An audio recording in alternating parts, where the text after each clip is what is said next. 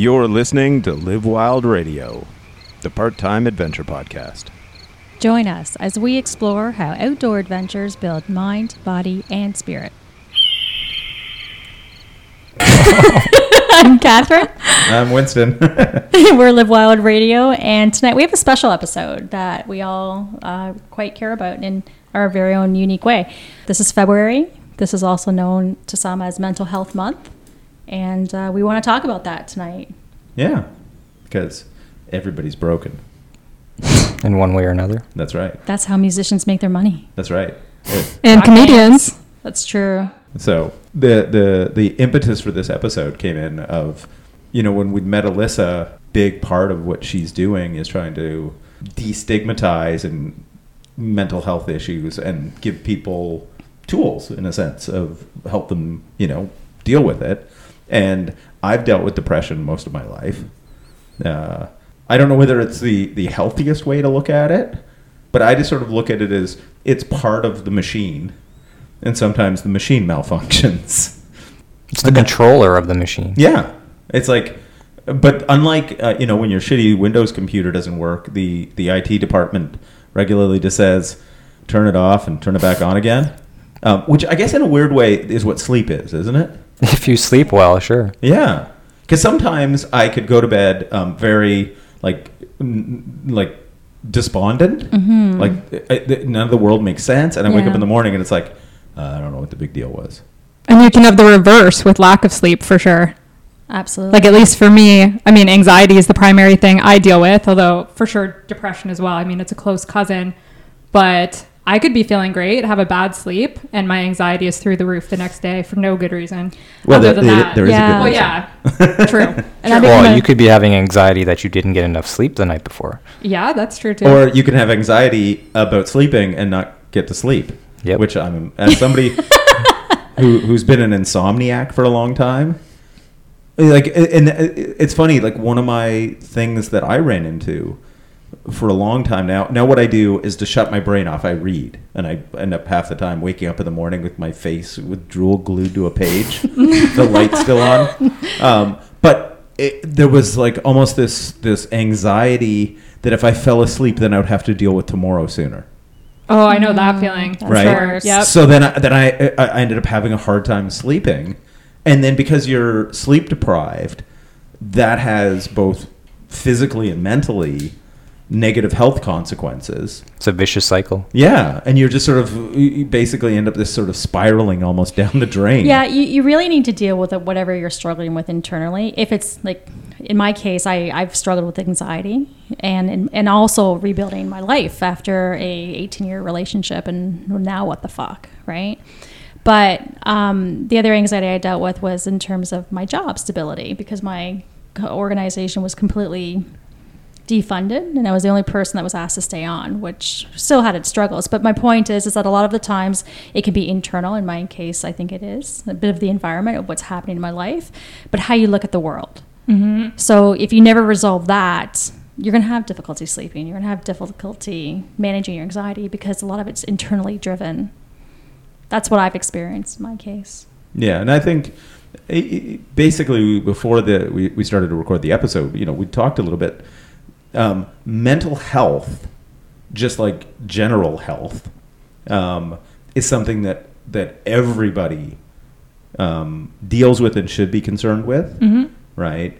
And then there's when it moves, I guess if you want to call it beyond sort of just your day to day, just good habits that that lead to better outcomes. And then there's the mental health or mental illness aspect where just like, you know, we try to maintain good health so we don't get ill Mm-hmm. right? I think it's the same thing with with the mental state, because um, for myself, one of the ways that I manage my depression is to do all of the things that give me the best chance um, to to um, stave off or manage the effects, right? Because it never completely goes away, Mhm. regardless of how skilled you get at it. Um, so you know, i- i- if hopefully um, we can get people thinking about the idea that if you treat your mental health like you would your physical health, you know, you can't do shitty things to yourself uh, and then expect to never have problems. Um, it, it- just as you can't eat shit food and not exercise and expect your body to be uh, operating at 100%. And really, in a sense, because your brain is part of your body, um, you know, they're, they're kind of connected. Like, and that's Oh. some of the things we're going to talk about. They're completely connected. Yeah, things going on with your body, whether it's food, sleep, exercise, completely affects your brain, and, and vice versa. And I know there's more you want to talk about that later. Yeah. Um, But I find too, um, Ben Greenfield talks about in his new book that get your he tries to get everybody's mental state in check first because that's a big part of your motivation to go and exercise and challenge yourself and do more, right? Well, if you don't even have the energy, Mm-hmm. nutrition as well, Motivation. motivation, you're you can't handle the the normal easy stresses of life. How the fuck are you going to get into the gym and and you know take care of yourself and self care? Hundred percent. So Yeah. I think it's probably one of the most important things that people don't. There isn't a strong awareness as there is even for like everybody agrees you should be exercising. You know, but people don't talk more about the importance of just general, not- only dealing with mental illness but mental health. Yeah. Well, because I I think, at least in my case, and and uh, you know, we're, we're not professionals here. This is just I'm I'm an experienced layperson on one subject. like when I'm in a subject, I'm not talking about like topic, but I mean one person, right? My own, um, and there's a case where some people will run into the thing where uh, they do need medical intervention because, like, literally, just like a diabetic um, isn't producing insulin, um, they may run into a thing where they, they medications will help.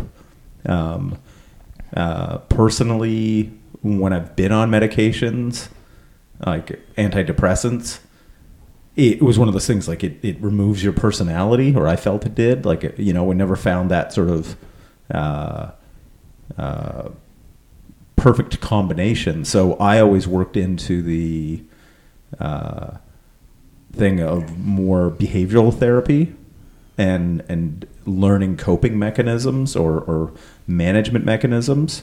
Um, but I was lucky enough not to be in uh, a point where my body had kind of betrayed me to the point where there was no other option. Okay. Um, so I could, you know, with with the help of you know my therapists and things, uh, and and a lot of research too. Like I would find there'd be foods I would eat, um, and then I would go like spiral out. What Like kind what- of food? yeah. Uh, a lot of like certain fast foods, like Okay. um, uh, luckily I'm not like one of these people that's allergic to everything. Um, but and I don't know whether it's an allergy or not, but you know, and this will be something that I find kind of fascinating. Like uh, the the research that's happening now on how your gut biome, like how your digestive system works, affects your mental health. Like, you know, so the uh, certain um, say carbohydrates, like like pure sugar, unless I'm doing a ton of exercise, To burn it off. that that it's burning as I'm eating it, um, tends to to create like a negative uh, reaction. Um, like I, I see my mood go down. Like if I have, you know, and that's why I kind of I avoid candy around the holidays. You know, it's around everywhere. Um, because if I'm not physically doing something, so I'm burning it off, there seems to be some sort of reaction, and then you know, a couple hours later, my mood is way down, and part of it is blood sugar levels and everything. But but it's not that I'm I have no energy. It's that that my mood has changed, right? Like like my my view of the world, you know. Um, so yeah, like there, there there's a lot. Like it's i i in the one hand, I find it fascinating um, because the fact that that uh, our behaviors, you know, whether it's food, exercise, you know, there's all this stuff we don't quite understand, right? So anything that we don't understand to me is like a fertile ground for for study, um, and that part of me uh, basically almost gets excited because and and I think that's one of the the the big things that a lot of people run into is that um, we kind of look at our physical health and mental health because they're connected um, as separate from what we eat. Like, yeah, I know for like, you know, uh, I shouldn't eat a lot of hamburgers, you know, or fast food and fried food because it's bad for my heart. Mm-hmm. But it's bad for your head too, right? Because your brain is just another organ. But Right. it might, in the moment, make you feel a lot better. Oh well, that's the dopamine. Right. So yeah, I there's was the whole. just thinking it's interesting how those foods tend to be what we think of as Comfort. comfort, foods. yeah. Yeah. which is instant gratification, making you feel better in the moment, but in the long term is not necessarily going to help your mental. Well, yeah, and even in the medium term, right? Like there's that there's that uh, I forget what uh, basically um, high fat, high sugar foods um, tend to I think they like you get the dopamine kick in like seven seconds. Um, so it actually hits you quicker than like heroin does. Um, and so what we run into is because you know w- dopamine being the reward, uh, you know, receptor or whatever. yeah, is. like uh, uh, we run into the thing that that the things, whether it's you know drugs and, and essentially food is a drug at that point, um, or activity, you know, something that gives us that reward, Mhm. right? Because I think we we got the dopamine when we didn't die in caveman times, right? It's kind of that reward. It's like, ooh, Oog did good. Survive that lion attack. Yeah. right. So we, we so the behaviors that are, um, you know, beneficial to us, and and probably part of the reason, like if you could, you get that kick from overeating, right? uh, That dopamine kick. Well, when when food was sparse or sparse, um, overeating. Getting that reward, like brain reward, then would have you, you know, oh, I want that again. So then you're going to go for more food. Um, well, now that food is absolutely plentiful, then it's almost like our evolutionary biology is betraying us. Yeah, we still want that same reward. Yeah. See, I I think sugar in 20 years, maybe even less, 15, is going to be like the new shameful thing to eat. Or Yeah, I mean, it's definitely already starting. almost like cigarettes, smoking. Mhm. You know, yes. Result? Yeah, the lack Like of America. activity, the overeating, and the choice of food. I think those things should be shamed. Um, But that that means banning the buffet. But but after getting out of the trail It's a shift like that has to happen. That's Yeah. for sure. no, it's, It's- not it- healthy. It's not. I guess I guess I will be willing for the greater good. I will I will lament and mourn the, the passing of the buffet. You know, because like when when you're when you're on a big hike and you know you're done, like I will I will just say this right now. Um, so long, Asian buffet in Saranac Lake, New York. Really? Well, no, no, we're gonna go, but I mean, just it's just if if if the societal benefit comes from like shaming buffets and they have to go, I will mourn their loss, right? With the soft serve ice cream and all those things, but but I'm willing to make that sacrifice. I'm Although maybe maybe the buffet will become the reward for the hiking expeditions that you go on. Oh no, that's that's, That's what might- it. But the that's shift what I might be. That's the only way we use it. Mm-hmm. But a lot of times, if we go there, now we usually go at lunch because it's only eight bucks for everything you can eat. Um, but one of the biggest things we'll run into there, sometimes there are people in there who didn't earn it from a hiking trip, right? Uh, so, so I, I think that's that the thing where we might have to be willing to give that up for the benefit of those people. Is- it- that's all I'm saying.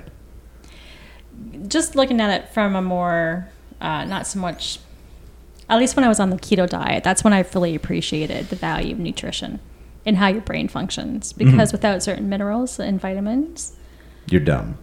uh, yeah yeah i need to shove like a granola bar down my throat when we're going to go rock climbing, right? So um, that was really powerful powerful for me gave me a whole new appreciation on how our body systems and our brain function is connected to food Yeah, because when that that's one of the the things you'll run into. Um,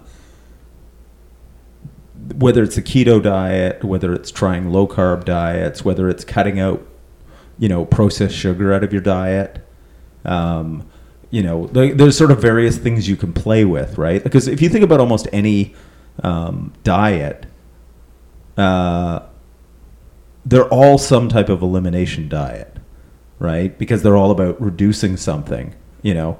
Now the paleo diet, right? Like no processed foods, and one of those things you, you're constantly hearing from people when they sort of get it figured out is like my mental clarity is my focus and my Mm-hmm. True. brain and Yeah. right because and, Yeah. and it really does show you how how food you know the fuel we give our body and the building blocks we give our body affect how our brain works Yeah, yeah. Even how addicted I had no re, no um, realization until I started the keto diet of how addicted I was to sugar. Because when I stopped, and then there was like all these treats in front of me, the things that I would normally closet eat and stuff down my throat, Yeah. and take five of those when nobody's looking. You know, I'm in the kitchen and you're watching TV. um, it was really bad. And all of a sudden on the keto diet, nothing. Nothing. You know, and yeah that- there's no that- cravings and even with coffee, I always put sugar. Like ever since I was a kid, I'd put like seven spoonfuls of sugar in my cereal. Oh cereal. my gosh. And it was even better when you put it in your Charettis and put it in the fridge and let it just sog there. okay this, this is This is a bit extreme. let it ferment. Anyways, that's an aside. But seriously, um, I loved sugar all my life. And all of a sudden, and then uh, more recently, I think you've noticed my energy levels being low, and especially on the trip to Vegas a couple years ago or in Utah. I Mhm. remember I was having trouble driving. It was really strange after I think I had carbs. I was trying to follow that. Anyways, long story short, I've noticed an improvement eliminating carbs and sugar from my diet. So long as you get your vitamins in, Mhm. in in or in order, right? So I take B12 and that's really important for me. But there's a far better benefit from mental clarity, but I would say just controlling your urges and we all know sugar's not great. Mhm. So it's really interesting. Yeah, because uh, basically, do you find like the foods you eat, you have like an um, like semi immediate like change in, in mental outlook? Um, not for me personally, but that may be specific to the fact that I typically deal with anxiety, and anxiety makes it difficult for me to eat. So I don't think I have quite the same relationship. I mean, certainly I can relate to you know eating a bunch of sugar and how you feel different. Mhm. Um, but yeah, for me, I mean, like my biggest struggle when it comes to mood and food is getting in the cycle of being so anxious, it's difficult to eat, and I'm not even hungry, but also knowing that that perpetuates not feeling good. Yeah. So you're trying to get yourself to eat food. But yeah, for me, it plays out in not being able to eat, period. Oh, sometimes I kind of wish I had that problem. Uh, you know, I hear ya. Yeah. What about hydration? How does that affect Mm. anybody's mental clarity? Because I do find that I, I don't drink enough, nearly enough, and I should try to up my water intake. But have any of you struggled with? not on an ongoing basis, well, but certainly when you're hiking, dehydration, right? yeah, but but Yeah, uh, like, but uh, that's what I mean. Like, because I tend that. to on a daily basis, I'm the minimum of a gallon a day guy. Mm-hmm. um, which is why I was running in the door to pee uh, when we got here. Um, because I'd already, like at work today, I drank three liters throughout the day, and I drank uh, a liter before I went to work. And then when I got in the car, Catherine had a large coffee for me. So you're, you were literally the exact opposite of me. I, I'd be lucky if I drank a liter a day. Yeah. Um, but for me, a lot of that came in from the standpoint of, for a lot of my life, I was an endurance athlete, like competitively, and you see a huge like if you're dehydrated, you see this huge drop off in performance. So then you just hydrate, hydrate, hydrate. You know, electrolytes and hydration, and you know, like the, it's sort of almost this mantra because in competition, um, I've had a number of times, and even like a couple of years ago on a, a backpacking trip. It was hot summer, and I wasn't stopping and drinking enough, and got severely dehydrated, like literally to the point where where uh, like dizzy and turning pale, you know, because I just sweat buckets in the heat. Or you just can't function. Your brain's not processing. Well, and that's the You've thing. Seen It's that like, too. like you know, like literally. Well, yeah, I feel like I'm having that sort of a mild type of reaction to that by not drinking enough, just in general. yeah. Well, because if you think about the fact that your brain is mostly made up of water, Yeah. you you know it's a sponge. So if you you can't expect a sponge um, to to be you know live and vibrant if it's kind of dried out. Um, so that uh, you know, and quite honestly though, like that that bringing that up, I like I've I've experienced being stupid because of like um, dangerous levels of dehydration, Mm-hmm. But I've never actually seen any study on that. Like uh, like you know maybe a chronic dehydration, like low level. Um, I wonder if there actually is a uh, uh, an effect there, or or not so much an effect, but but something that's actually been studied. I think there's a chain reaction, right? If you don't have enough liquids, well, what's your bowel, s- you know, system going to be like? How often are you going? And, and just in terms of your body functioning correctly, yeah. and then how you feel, and But why wouldn't I feel thirsty if my body wants me to drink? it's a good point. Um, That's where I'm struggling with that Yeah. concept. Yeah, like uh, well, because if you're if you're uh, not running into the thing of being like having it impede your performance, hmm um, then it, then it may not be an issue, you know. And it depends, like to um, like uh, there's how much water you drink, but also like how much tea or coffee. They're all fluids. Yeah. Um, What's in your food? Even How yeah. much- Yeah. What's in your, what's your humidity level of your environment? Yeah, like how much fruit and vegetables because they've got a lot of water in them. Um, you know, so there's basically, I think it'd be one of those things where, um, you know, if you if you were thirsty all the time and weren't drinking, um, but it'd be interesting to see like if you if we could also run into the thing because that's just sort of like a process thing in the brain, right? To tell you you're thirsty. hmm Um, I wonder if like that feedback loop can get fucked up. I think it can. I think when people are severely dehydrated, they don't even want water. And it's just some weird malfunctioning you're having at that point. Yeah. I'm sure your body can adapt to having less water than the recommended amount. Yeah. So or vice versa, more water. Yeah, because there, there's the thing of like survival versus optimal, Mm-hmm. right? Um, yeah, that's gonna be a cool one to research now.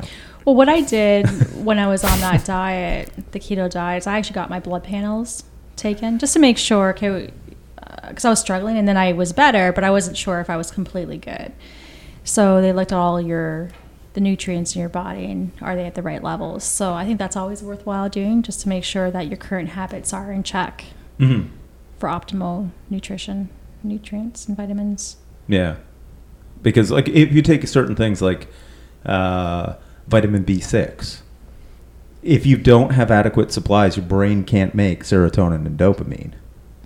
Um, you know, so there, and then those um, neurotransmitters are actually made from uh, tryptophan, which then gets turned into 5-HTP, which then gets turned into serotonin, and then I think it's tyrosine, the amino acid, which then gets turned into dopamine um, with vitamin B6.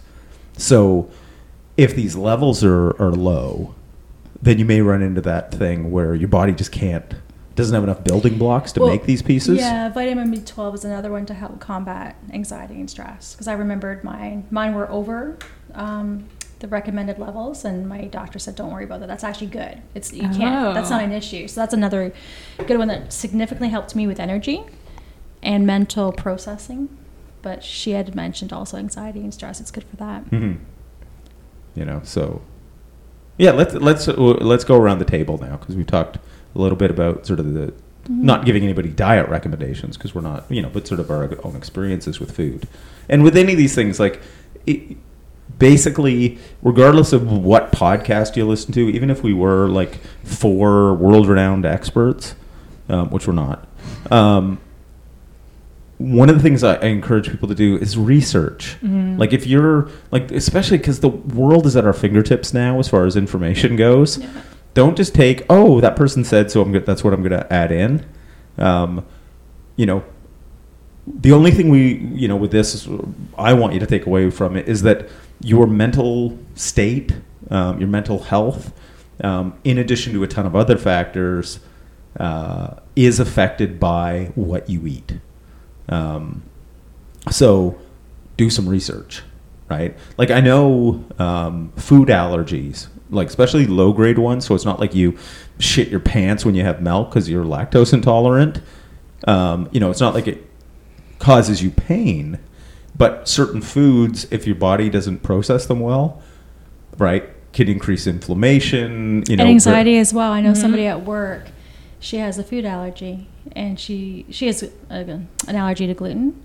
But then she got diagnosed. She has other food allergies because she was experiencing incredible anxiety and stress, and that significantly helped her changing her diet. When one of the interesting things too, um, and I don't know if you've read any of this, um, but how your gut biome health. They say that your um, gut is basically so intricately lined up with sort of how your brain functions. It's like your second brain or something like that. yep. And that um, the flora and fauna in your um, digestive system, what strains they are, can have an impact on your mental health. That's Uh, interesting. And that they're they're working on like you know, basically experimenting with different probiotics, Mm-hmm. and it actually can change somebody's like the way they think and the way they you know like the uh, so that you know I'm no expert. I've just read a bunch of shit on it. So read up on that because it's not something that people like give enough thought to, right? Like we're mostly parasites, right? Um, you know, we have bacteria on our skin. Like we could not digest food without the bacteria in our gut. Yeah, we're made up of more bacteria than we are human cells, I think they say. Yeah. Um, and so basically, there's sort of this symbiotic relationship going on that we we have a play in, you know, obviously going to adjust, but it, it comes in where where uh, if the bacteria you've got, you know, whatever mix that is, isn't your friend, how much is that going to affect the way your brain works, right? And therefore, how you see the world and how you feel, and you know, uh, so that's something for people to look into as far as you know that that good health. For anybody like who listens to podcasts or what have you, you know, um, regardless of what people feel about him politically, like Jordan Peterson and his daughter both had autoimmune issues and they both had like depression and anxiety and all of these like like really really severe. And they went to the carnivore diet um, which is basically nothing but red meat and water. And the feedback from both of them is like I can't believe it, right? And the and the daughter, Mikhaila, is periodically experimented with adding other foods back in, and she would be de- like go into like a, a super dark depression for a month. You know, eating bananas or kale or whatever she's added in. You know, so so uh, really sort of uh, a, a stark example of how food can dramatically um, affect somebody's both physical health, you know, joints and arthritis and all that kind of stuff, but also you know their their mental state. Um, I'm not advocating the carnivore diet, but just to give you know uh, an idea of how big of an effect it can have. Um, and the other thing, because I was just reading this today, anybody um, is looking for good fitnessy training information of a scholarly bent, um, particularly about getting physically stronger. Um, uh, Greg Nuckols, uh, and that is the coolest name, Greg Nuckols. He's got a website called Stronger by Science, and I was reading about creatine, creatine monohydrate, the most studied, you know, health food supplement out there uh, that actually does something. And there's actually a lot of information, like studies about it, both reducing inflammation and basically you can have inflammation in your brain too. Yeah. Yes. Um, and because it increases the level of creatine phosphate in the system, which turns into ATP, and because the brain is the most active energy consumer in the body, um, and ATP is on a molecular level what every cell uses for fuel. By increasing the ATP levels in the brain, um, and some magic stuff, read the studies, uh, that you run into the thing of better clarity. Um, it's been linked to a decrease in depression. Um, and, and it's somebody who's, uh, you know, used it a number of times throughout my life because it's a relatively inexpensive supplement as well. Um, it's really quite fascinating um, that something that you take to get beaten jacked mm, yeah, yeah, yeah. um, turns out to actually improve brain function. Help it, it, it might stave off, uh, you know, deteriorating mental um, faculties. Uh, so I thought that was kind of fascinating. we should link to that in the show notes. Yeah, because I'll find the B12 information, how it's good for anxiety and stress. yeah, But there, I did hear on Ben Greenfield. So Ben Greenfield has a podcast. He's um, an athletic coach. Um, crazy. He helps like a lot of people do like triple men, triple X Ironman competitions. I'm just throwing it out there. Like he's that kind of guy. Yeah. and he shines blue light on his balls every day. I was just going to say that. he basically tests on himself. He's uh, extreme. But he's all about, he's very big on data and science. And he has a lot of guests on air, doctors talking about the latest in biohacking. Um, and he looks at it from mental, like, everything, performance, physical. Um, and he had a guest on about the inflammation of the brain, how it's a thing. Um, unfortunately, I can't remember the Well- details, but it was basically um, very much linked to stress and anxiety. And this idea of a reptilian brain and us being a constant fight or flight is terrible for you. Oh, Um, yeah. You were never meant to endure that. But the kind of lifestyle we lead with hectic lifestyles, Mm-hmm. multitasking, we don't actually fight any tigers, we don't. but and but we it, it because it's supposed to be an on-off thing. that's right. That's right? exactly it. And instead, we've taken it's like a shitty tap that won't stop dripping, yeah.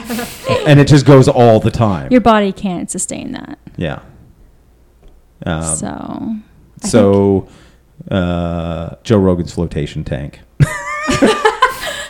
have you guys ever tried that? No. I am Isolation trying tank. it in a couple weeks. Are you really? Yeah. Yeah, do that with a pot brownie, and you've reset everything.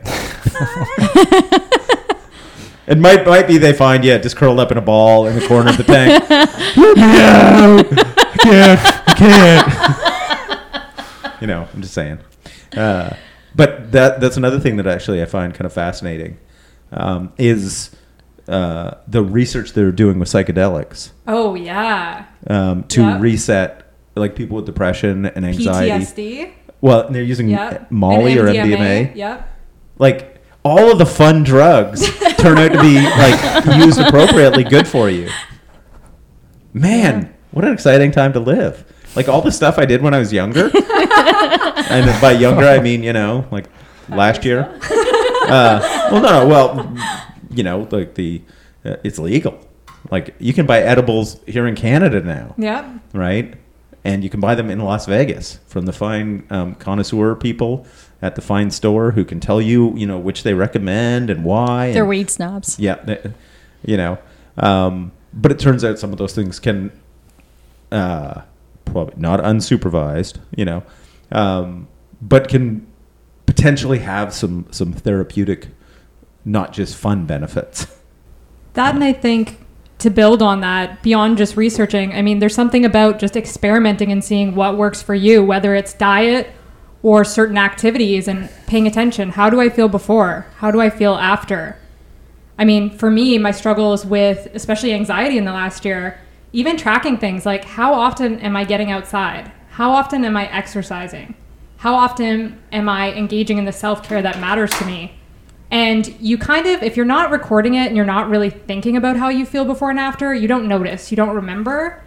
But I can clearly see if I'm starting to see my mood going down, I look. Have I been going outside? Have I been exercising? For me, I like meditating. Have I been doing that? Like, what have I been doing in my life? And you usually see a pretty clear link that you've fallen off track on your kind of healthy behaviors in some way.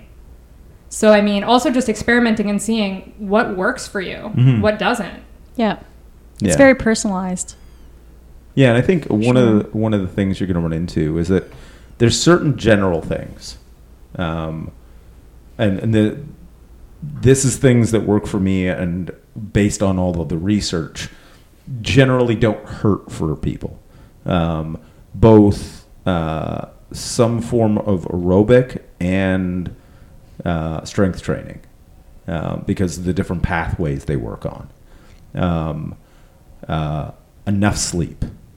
Um, when I, I like a lot of the, the research or studies I've seen, like the average adult, like working adult in North America, is like averaging something like six or six and a half hours of sleep a night. I was doing that for a long time, sometimes three to four in one month. Um, hmm you know, uh, basically that's just you have You're dying. That's Yeah. what you're doing. You're just killing yourself. one slowly. night of Yeah. um, in- inadequate sleep. The next day, your blood markers show that of a pre-diabetic. That's one night, right? There's a reason why you know down in them there were Guantanamo bays and those CIA black sites.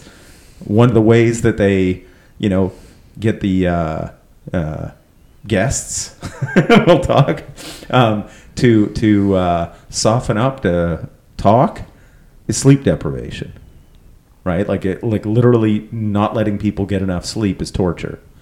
So why does the mind work against us like that? To prevent us from getting the sleep that we need. Well, I think I think there's probably two things there. Number one, a lot of times we're just shitty at our own time management because we're not tied to. Um, we we fucked with our circadian rhythms, right? Dark. We're we're in a room that's like Well lit. yeah, and it's after dark, right? Like it, it, for a lot of people, it used to be you were tied to the The the, rise and fall of the sun. Um, so obviously, we we've totally circumvented that. Um, and then, you know, it's one of those things where where we almost have to get ourselves into like uh, go okay, I'm going to go to bed, right? Because I've I've had like last night, you know, was no, I'm tired and you know went to bed at 11 o'clock um, and that was after going to my company christmas party um, right we didn't stay up late and we didn't you know because i was just tired but most nights for me i have to uh, unless i've done things because we went climbing yesterday and we were up the late the night before um, like i literally have to to go to bed Yeah. right? And start that process of like down regulating your system, right? Because there's nothing sort of naturally making that happen, right? So, um, you know, if you don't specifically feel tired, uh, unless you have almost like a ritual that sort of sets up your sleep, And, and it works because I get six hours sleep for many years. And um, even on the weekends and the holidays, or although you'd have to be a few days into the holidays until you start to get more normal sleep patterns. But, anyways, I'd wake up at 6 a.m. on the dot. Didn't even need my alarm clock. And I could go to bed um, at midnight. But guess what? I'd be up again, or at 1 o'clock in the morning, or 2, 6 o'clock. It was no longer six hours. It was that time for some reason. It was really weird. And then I fell into this terrible path of three, four hours of sleep that happened, and that was very d- due to because of work and stress. I got pneumonia twice in two months, right? Wow. And that's when I really started to realize this has got to stop. This is killing me. Like this is this is really bad, and um, and nobody cares. They really don't. So you got to take care of yourself. I literally had to start sleep training. I actually called it that. I started telling myself mentally, I need to sleep seven hours a night. And it was Mhm. hard because I would take my cell phone to bed. That's another thing. That's really bad for you. Oh yeah. The blue light, right? Um, and it, I found the days that I, the nights that I actually said to myself, I need to go to sleep now, and I want to get up at this time. You know, even on the weekends. It worked. I don't know what it was. What is it subconsciously? Just speaking to yourself and talking to that piece of, you know, the part of your mind. Uh, and actually, it also worked when I had very little sleep. I'm like, fuck, I got four hours. Okay, please, God. I was actually praying, like, please, God. And I, I'm not religious, but I really need to call in a favor right. I need to be in good or working order for tomorrow. And it would work. Isn't that so? It just shows how powerful the mind is, right? You can only do that so much. Yeah, because you can o- you can only cheat. Exactly. Every now and again, But- you can get away but with it. But my point is, that's what I needed to do to extend my sleeping habit, Mhm. right? Past six hours or past 6 a.m. or whatever. And so I think now I average about seven to eight. So I'm still working towards eight, but it's, um, it's, it's kind of neat. Yeah. Well, one of one of the things that I would encourage anybody to, because obviously, adequate sleep, um, and adequate sort of mental downtime too, like a couple of things that can actually help with your sleep. Number one, electronics get shut off an hour before bed. Right, like it, it's developing sort of. It, it's like everything. You got to ritualize your life, right? Mhm, If mhm. you um, making things into habits versus having to remember at a certain point you forget right so it's just getting into this habit um, and so that you know if you if you've made something okay it's this time so the phone goes down i you know Candlelight comes on. yeah That's something we've actually been trying to do. Oh, incense. Hey, Just- I had five hours of hard labor with nothing on incense. Nobody believed that my son was coming. So, Really? Oh yeah. I took I took hypnobirthing. Whoa. I did. Nobody believed me because I was so zen. Interesting. Yeah. Wow. Yeah, but incense does it for me. Now it gets me in the mood. So it was a relaxant for you, essentially. Yeah, I so my first baby was 30 hours of labor. Mm-hmm. So, and I was always scared of that whole process, and and, and I think that's part of the reason, reason why it took so long. So, when with my second child, I decided to take hypnotherapy for hypnobirthing, and um, they were they you know whatever relaxes you. For me, incense does it, and it gave me the only time that I was allowed in my marriage at the time to burn incense because he hated it, my husband. so yeah, uh, for me, it's incredibly relaxing, and probably it's it's probably because I used to go to yoga very often. Like I was going Mm. consistently for two and a half years, three days a week. And there was an ashram in Montreal that I would go to, and there was a certain kind of incense that I really liked. So you're associating it with that environment. I think so. Yeah, Yeah. I could totally so it was very that. calming Sure. for me. it's kind of it- that pavlovian thing Yeah, and, and actually, when I used to um, work at your cycle shop and you gave me something really hard, I got into exactly, and they talk, um, they got into that mindset of calm and breathing, and, and I don't, I never breathed through my um, my mouth; it was always through my nose, Mhm. and that's actually relaxing. Um, long story short, is even in um, labor, you want to get into that meditation state. For sure. And you will forget time. You will literally go through like I don't know how many minutes, or you, you'll think uh, the the the intensity of the contraction should be a minute. It's like it feels like it goes by quickly, like ten seconds, and like it's over.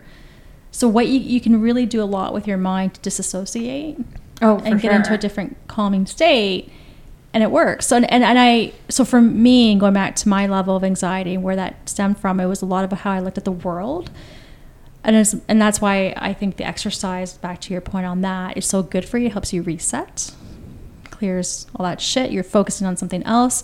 You get the dopamine you know from that whatever else you get from it. You feel good. You're like what was i upset about? Like your reaction to the world is different you know? Um, and for me you know having to rebuild my life like who the fuck am i? What do i want i'm on dating apps saying i like to play baseball and volleyball i don't do that and you know like who am i for me going into the forest was a place of just therapy Mhm. um, and I think that to get away from whatever shit's, I think it's mostly caused by you. Mhm. Whatever shit's in your mind, you got to, and you got to figure out the source of that. But it's hard to even get there when your mind is just spinning. Mhm. When I think that that you, you make an interesting or like a, a good point because one of the things you run into is because our limbic system isn't terribly well evolved, it doesn't go, oh, this thing I'm stressed about isn't real, so I'm not. No, it's like basically Oh, yeah. the stress of getting chased by a tiger and the how am I going to meet that deadline? The reptilian brain they talk about. Yeah. Yeah, your your brain like basically as far as the chemicals go and the Yeah, fight of yeah. fight or flight response are the same. Right? So when when you when you when you suffer from anxiety or you're experiencing anxiety, your body only has one way of processing, which is okay, well, here you go. Amp it up. You can't You know, handle that. Yeah. And so basically part of the reason why exercise is so good because you literally are um, depending on how you exercise i equate it as lifting weights is the fight part or when i did martial arts a lot that was the fight part or when you're doing cardio that's the flight part. And you literally are burning it off right? Like the the the, the chemicals in your brain right that say hey you have to do a thing right? Just as your brain's stupid and it responds with the same chemicals as you getting chased yeah. by a bear Yeah. the physical activity that you're doing um, that uh, effectively and uh, this is sort of more of an analogy than than you know that uses them up is kind of tricking your brain that you either ran or you fought I can relate to that. I was going through a tremendous amount of stress um, as I was in this new organization, right? And just finding my spot and, and uh, just adapting, right? Because I had to pivot significantly. And um, I'd wake up in the morning thinking I had to like fight through a battle. Like it was just terrible. I was so anxious. I was just, oh my God, it was, it was the worst. And I'd go for a hike. I don't know what caused me to go for a hike. I just did and I was listening to um, some Buddhism podcasts, and it's not even about the religion. I don't even think it's a religion, or it was more about just a. And often the guy who was talking, um, he was funny, Mm-hmm. but it was just a change in per- fucking perspective in, on life. You know, I don't know if it was the fresh air, the exercise, like you just Mm-hmm. mentioned, and coupled with just a different perspective, a different lens. well sometimes i think even change of environment right because we are creatures of habit so Mhm. just even putting yourself in a different environment breaks the habit Yeah. um, And I- right now you have to pay attention to something different and now the parts of your brain that were all obsessed Yeah, but that's exactly it. I, I totally was at for a long, maybe like two years of being obsessed. I was ready, really tense and anxious, and it was it was. you mean like how you rock climb Over gripping. no? It was, it was worse. That was that's that's rational. no, but it, it but I'd come. I, you know the w- the person I came in as and the person who I left as two different people, and the way Oh, I looked at that situation gone. Like that shit brain was gone. It's so powerful, and that's why for me, um, I'm so passionate about the outdoors because I, for me, it was very therapeutic. But I think it is, it can be for most people because you go in with a heavy heart, lots on your shoulders, you leave with a lighter load. Yeah, I definitely experienced the same thing. And I mean, in addition to getting outside and moving your body, there's something that you're engaging your senses in different ways. You know, when you go for a hike in the forest, you smell these different smells. The temperature is different. You feel the wind. And I mean, especially when we're talking about anxiety, for example, in dialectical behavioral therapy, DBT, part of how, if you're having a panic attack, you can get out of it is putting your face in ice cold water. And it's just that that temperature shock is enough to help, you know, your body change how it's acting, your thoughts. You can't, I mean, if you're freezing, you can't think very rationally about anything anymore, and it can break that loop. So even for me, that's something even I'm not a big fan of the winter, but if I'm feeling like my brain's getting stuck in those weird mental patterns, just going outside and being cold is good for my brain. Like mm-hmm. that change. And I think the same thing happens with scent. Like I've heard same with with taste that if you're having a lot of anxiety, something like taking some lemon juice, some really sour taste can just break you out of those patterns. And I don't know how it works exactly, but that's one of the techniques that's especially taught for anxiety. And I can definitely see how being outside can do the same thing. I think it's all a form of distraction, distracting your mind from what's currently going on and giving you anxiety. Yeah, but you don't want to go, fall back into those old patterns of how you looked at the world. Yeah. Do you know what I mean? And you need to somehow find hope in a different perspective that just resets how you look at everything. And that's mm-hmm. what I found that those podcasts, for example, did for me, especially with mm-hmm. while I was walking.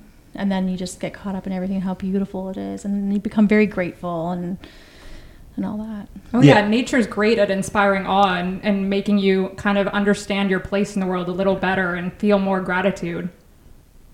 Yeah, and I think uh, that that feeling of uh, being insignificant that you'll get like in sort of that grander nature, but then having a self confidence that comes from being there and making it through, right? It's it's kind of like uh, to steal from you know uh, Bart Kwan. Um, it's being proud but humble like you're having because we we having those two things going on at the same time i think is a very healthy uh, thing where you it's hard to think your problems are the end of the world when y- you sort of see where you are in the world right? Like in or in the universe where it's like i'm just a speck. Well my problems can't be that big.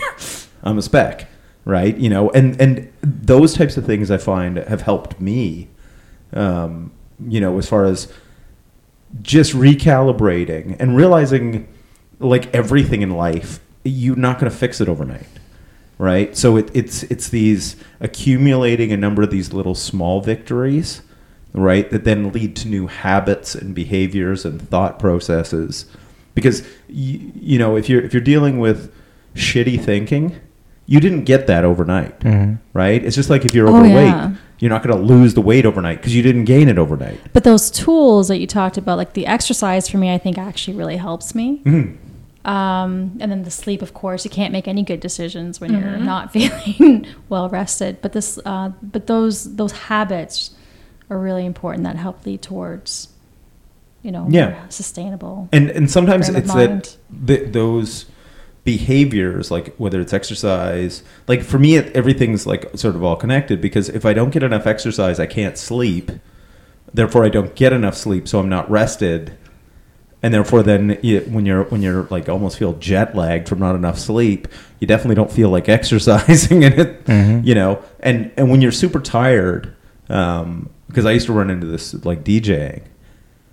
When you're super tired you don't have cravings for good food right? And when you're when you're super tired your judgment and willpower are compromised. So then you start eating shitty right? For that that momentary you know dopamine payoff. And uh, so it's it's this downward spiral of bad habits. So the same thing can happen in the other direction though right?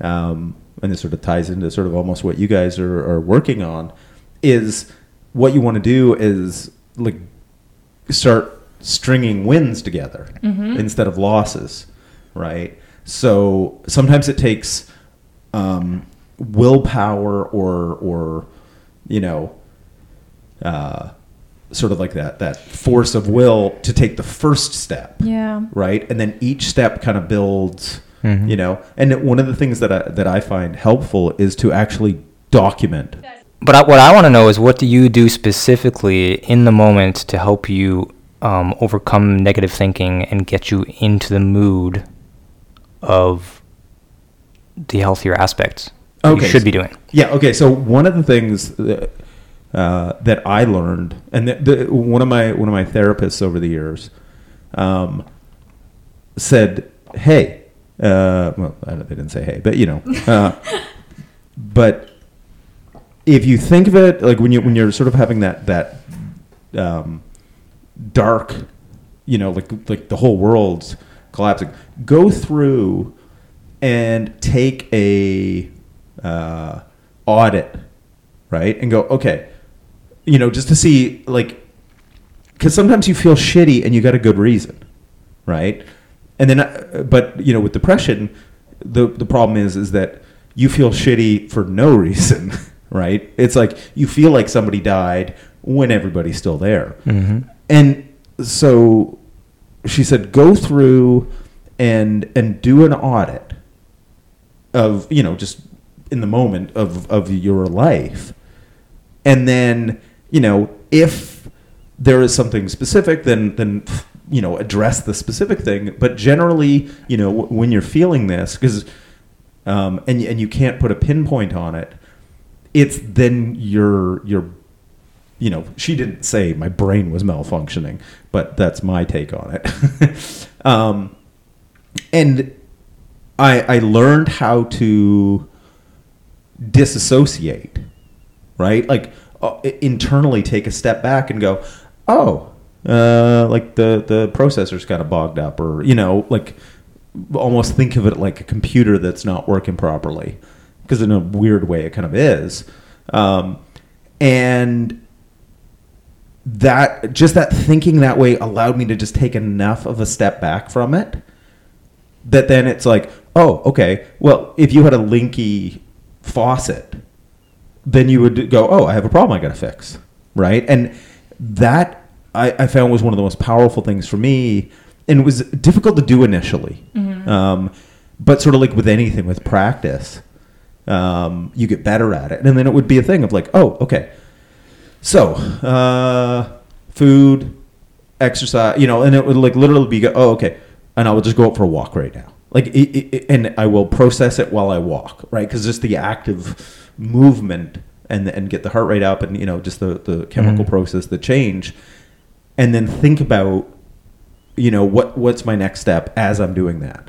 So it the see for me, the act of going for a walk is a distraction for what I'm currently feeling, and it helps my anxiety because I've kind of reset what I'm thinking about or just the environment is making mm-hmm. me feel better, whatever. And what I found that helps me the most, I was lucky to have found it in the first place, is, is rock climbing mm-hmm. because I find that it takes my mind off of my thoughts because it's something that's so focus intensive. Mm-hmm. Yeah. Like mm-hmm. you, you can't literally be thinking about all of the problems in the world when you're hanging on for dear life on these on these rock well, holds. And, and basically like because uh, uh, we've talked about this before like I, I equate rock climbing as the cheater's version of meditation mm-hmm. yeah right you get the benefits of meditation you know of being present mm-hmm. and in the moment uh, and even uh, working out the tension in your body um, yeah but that's a, I, I guess sort of the mental part of meditation, right? Which mm-hmm. is to mm-hmm. bring yourself into focus, mm-hmm. right? And there is no past, there is no mm-hmm. future, there is just now. Um, I find climbing when you're in the moment of doing it, you didn't have to sort of do any ohms or or breathing or. It's just a natural thing that happens. You do, and guess what? Like, and the bigger thing you climb, or the scarier the thing you climb, the more in the moment you are, mm-hmm. right? Um, and then for me, climbing brought me into the outdoor world. Yeah. Exposed me to all this other healthy benefits for your mental health. Yeah, because well, basically, before you got into climbing, um, how active, athletic, any of that stuff were you?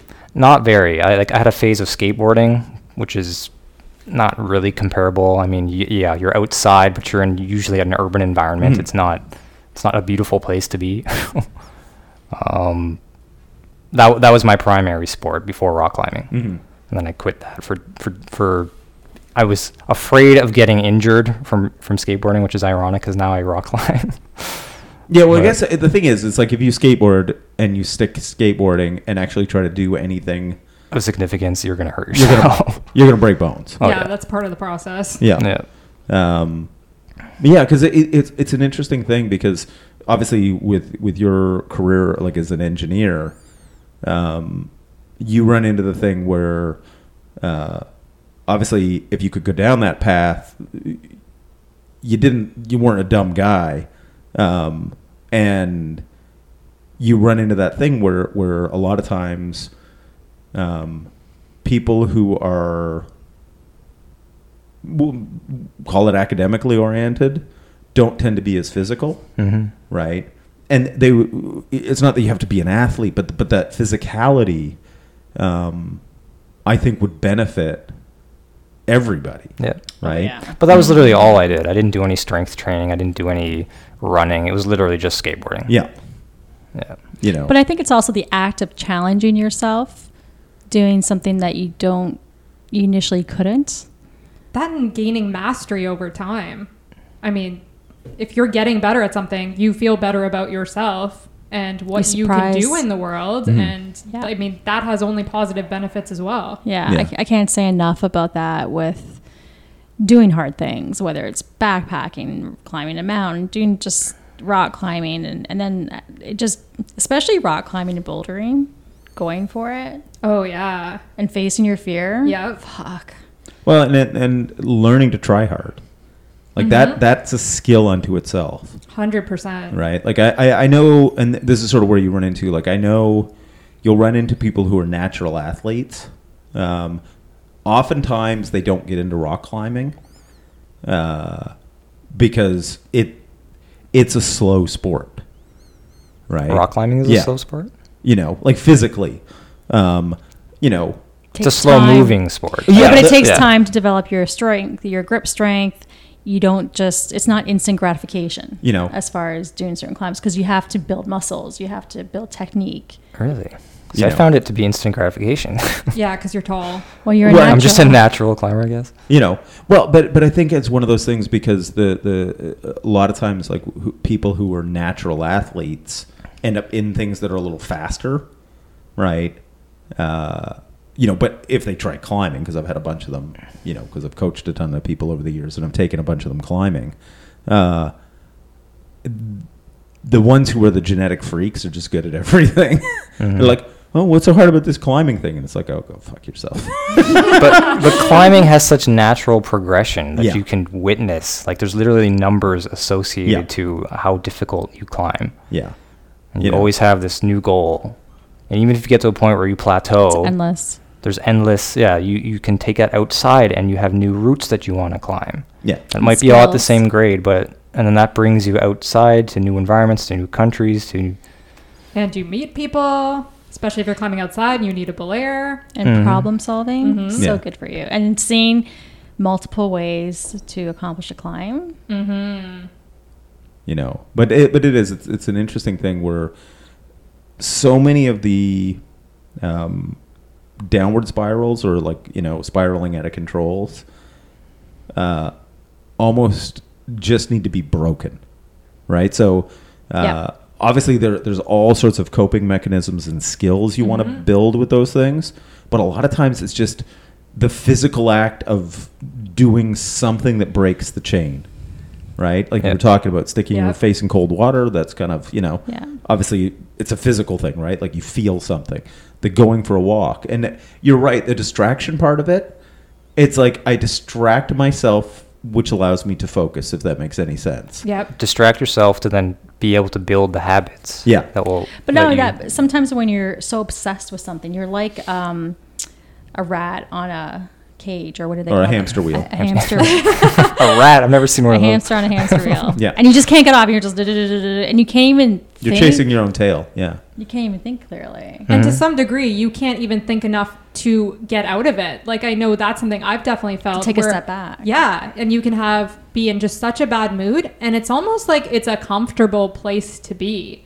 and you won't even think to do something that will make you feel better. I mean, one of my therapist's suggestions to deal with that was set an alarm on your phone for the time of day that you usually kind of feel off. If it's for me, it was the morning specifically, and if you're if you're doing good, the alarm goes off. Okay, all good. But if you're not, it's an actual cue saying, "Hey, like, should you maybe do something? Like, maybe go outside, maybe go for a walk, something to kind of break that thought pattern." Because for me, without that cue, I can get totally lost in that. you know and i think i think so many of these things like it's it's behavioral right Mm-hmm. because we were talking beforehand and eric and you said a lot of your anxiety is a social thing Mm-hmm. right? That you know, and and I think it's to an extent understandable because uh, you're gonna have like an area you're comfortable in, right? Um, and then so if you're if you're having to step outside of that, it's gonna cause, uh, you know, anxiety, right? Like like fear In and simplest terms, yeah. yeah. Um, and it, I think one of the things that uh, I find interesting, right, is that we're all intelligent people, you know, yet uh, these kinds of um, things are all uh, you know very very common you know? And and but at the same time they're i guess they're skills that we can develop uh, to basically both manage and then expand that circle of comfort. Uh, because you know if you stay super insulated then the whole world gives you anxiety Mhm. right the broader you can make that circle then the f- more stuff is in the circle of comfort if you want to call it. Yeah. then less is outside and the outside is what's scary. You know? And so basically i guess it just comes in is like if you were to say look at yourself 10 years ago and you look at yourself now um, do the same things um, you know cause anxiety or Yes, but to less of a degree. yeah Because So- of what exposure? Exposure, yes. Exposure, time, Yeah. um, Facing Just- your fears. getting more mature. Mhm. I'd like to talk about something. Something I'm really passionate about is um, dealing with your own shit. So I I do I believe just because it, I experience and I think I, I really think everybody else does too, whether they acknowledge it or not. That everybody's got baggage to unpack, Mm-hmm. and it all stems from their their childhood, their environment, what they saw growing up. Because it wasn't until I left when I was 18 as an exchange student that I realized, holy shit, my family's fucked up in this area. they weren't entirely fucked up, okay, but there's some things that were predominant. Yeah. And I know that in my life, when I had a lot of issues, um, there were a couple times in particular I was the common denominator. then you start to realize, holy shit, you know, maybe it is me. Um, and a couple key events happened to make me realize certain qualities. But um, nonetheless, if you don't ever deal with these items, they will just keep coming back. Yep. And you repeat the same patterns, just different context. Yeah. And so I think I mostly experience it at work because that's where you spend a lot of your time. Mm-hmm.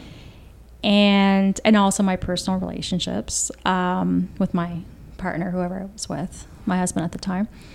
Um, and I, I think well, I guess my public service announcement is that people need to, I think, acknowledge that you probably have something to unpack, whatever idiosyncrasies.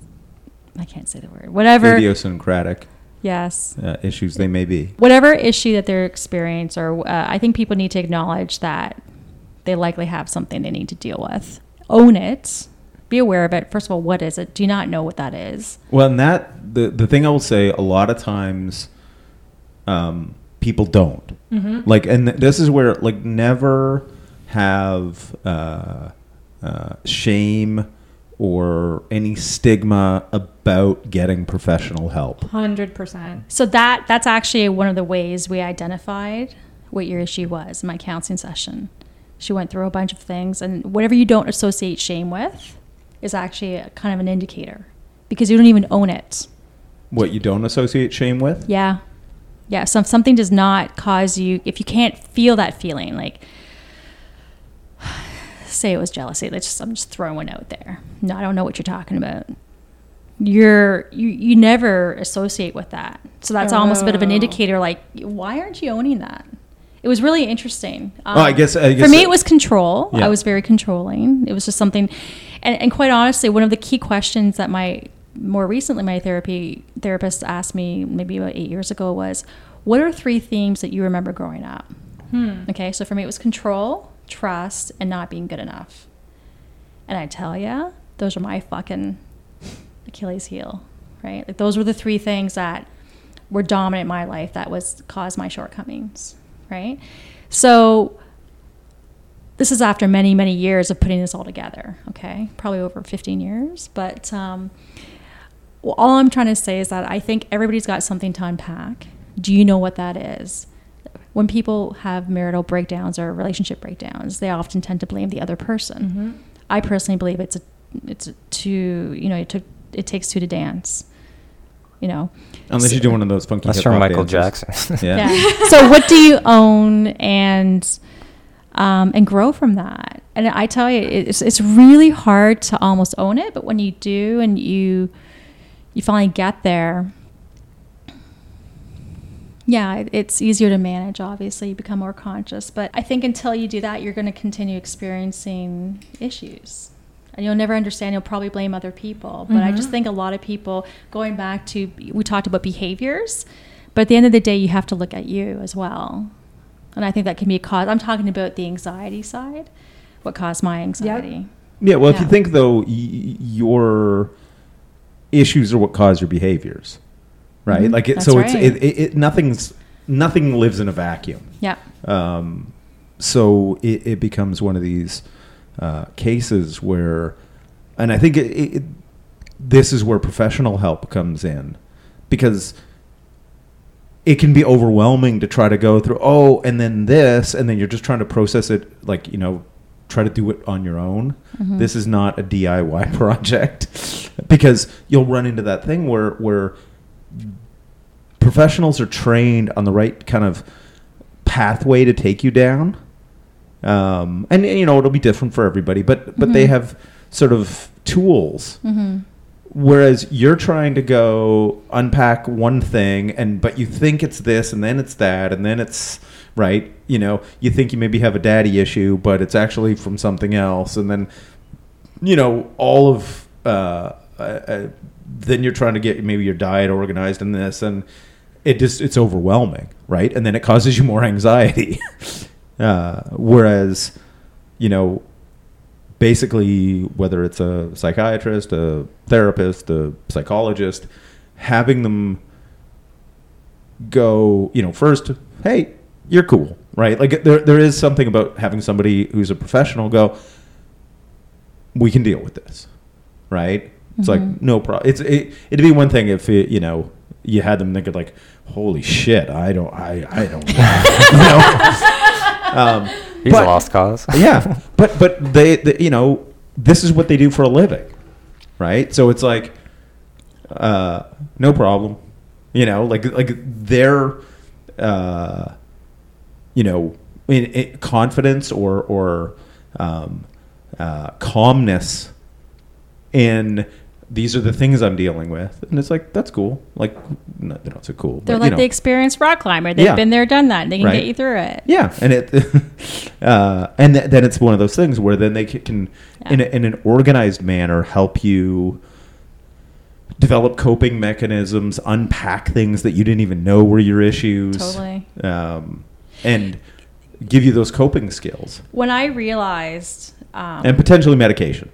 Like we're not going to discount that. because uh, just um, the feeling of I was having an identity crisis.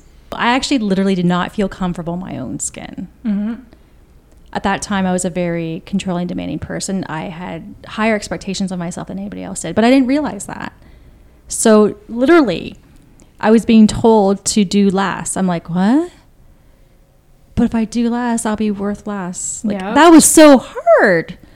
And until I realized what the reality was, um, could I get past that? But to own that, to own that, like somebody says you're controlling, or what, what are you talking about? But to actually then realize you're like, holy shit, but what am I? What is normal? What is accepted? I, I it was such an intense feeling. I, I didn't know what to do. When you, so I'm just trying to explain what it might feel like, to, at least what it felt like to me to encounter that. Mm-hmm. It was really, it was at the same time I'm married, going through a bad time. So it was hard. Therapy is also this place going back to finding that that self awareness to to own your shit and work through it. That I mean, it's really this safe space where you notice things that you don't normally. Like you could be complaining to the same about the same thing to your friend, and it just sounds like how how you usually say it. But when you have a not a stranger, but someone who is that impartial party, and you're saying things, it sounds a little different. Mhm. And I know for me, like I put off, I definitely should have gone to therapy a long time ago. I put it off for so long for various reasons some financial, some stigma, some just wanting to believe that I could get through it myself. That I didn't, that yeah, you know, like I'm smart, I've done a lot of things, I, I can get through this, I don't need help. But it was just so interesting. I remember even the first day I was there, she called me out, like very gently, but saying, Did you just hear like the last five things you said were really negative about yourself and super critical? And you kind of have this light bulb moment where you're like, Oh, yeah. And that's not helpful. Oh. And she had to do that multiple times. I think she did it five visits before I started actually like internalizing that and realizing it really was a problem and starting to actually work to change it. But I mean, they're so good. And I mean, part of it is you need to find someone you feel comfortable with. A big part of making therapy effective is having a good therapeutic relationship, obviously. Totally. But when you have that, they almost can be a mirror where you can kind of see yourself more clearly. I found it very useful. They had they were asking me questions that were taking me mm. down a different journey mm-hmm. that really opened up a whole new world that I wasn't aware of. And that was the most useful thing. And they didn't they never told me how to get there. They just Yep. asked me questions. I'm like, "Thank you." Yeah, they, they sometimes, Yeah. uh, you know, what they might tell you is like specific coping strategies mm-hmm. or habit, you know, like like Tools. you know, like yeah, the basically, but they, you know, that that whole process of bringing things out of you, right, and getting you to confront things. It's an interesting, uh, uh, as somebody who uh, is kind of fascinated, just even just the the base idea of knowledge, right, epistemology. Um, I found the process kind of fascinating because it would just be asking questions, right? And then when, whatever I said, it led to another question, mm-hmm. right? And it wouldn't be a thing of going, no, no, you're wrong, and this is what you should think, and da da. No, they, they would, by asking the right questions, they would get you to go, oh, I'm full of shit, right? Like effectively. You, you know, it's it's understanding that negative self talk, mm-hmm. right? They ask the questions that then it's kind of fascinating because question they're asking questions, you're giving answers that leads to more questions that make you understand yourself mm-hmm. without them going and drawing on a board. It's like, okay, and and this and your mom and this and this, right? Yeah. You You come to that conclusion yourself. you start to understand yourself without anybody specifically pointing it out to you it's the most powerful thing. you know and uh, so that that kind of uh, you start to learn what you believe um, because you've had to sort of explain it because they've asked enough questions right? And then you know you, you start to understand oh that might not be the oh, and you know you you go down this pathway um, Well, isn't understanding whether it be why somebody else did what they did, like the idea of seeking to understand them, seeking to understand yourself, whether it's mentally, like what the fuck am I thinking, like you know what you just explained, to seeking to understand your reaction to food, or you know, isn't that critical in all of this? But that's that. That's what the therapy tends to. Mm-hmm. Yeah. And I Taking think that time to step back, reflect. They say journal. You don't understand. It may not make sense to you, but write it down. Like things will come. Yeah, like I've. Uh, it's it's funny, like you know, in, in a few weeks I'm going to turn 49, and uh, it took a long time to get here.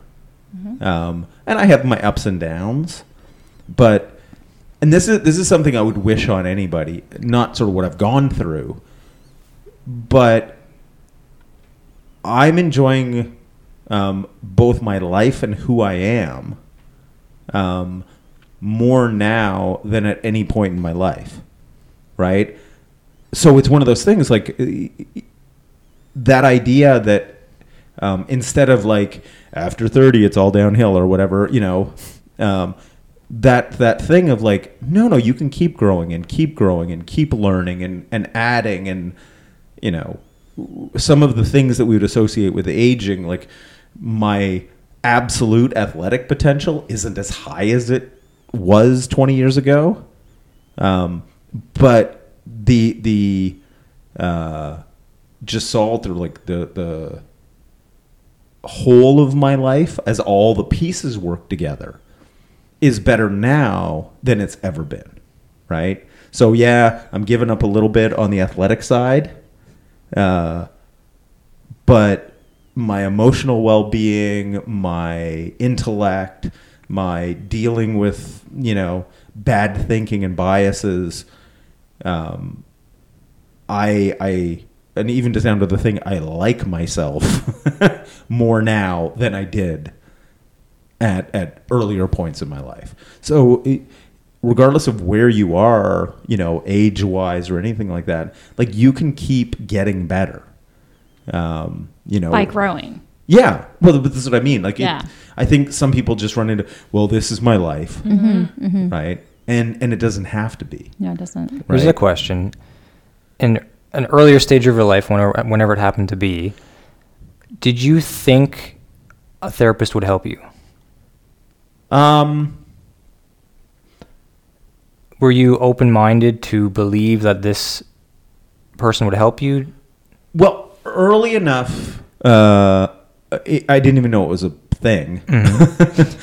um, and then, uh, so basically, I would say at a certain point, I didn't even know it existed. Then I didn't know how you were going to help me. Mhm. Then it was like, fuck it, I might as well try because my life, you know, I wouldn't So wanna- the stage between I don't think it's going to work and fuck it, I might as well try. Was that was there a span in between? Um, probably about six months, right? Sort of that becoming aware and because, but then you know, it's one of those uh, things where I never heard something like this at the time. Mhm. Um, you know, this was all before podcasts.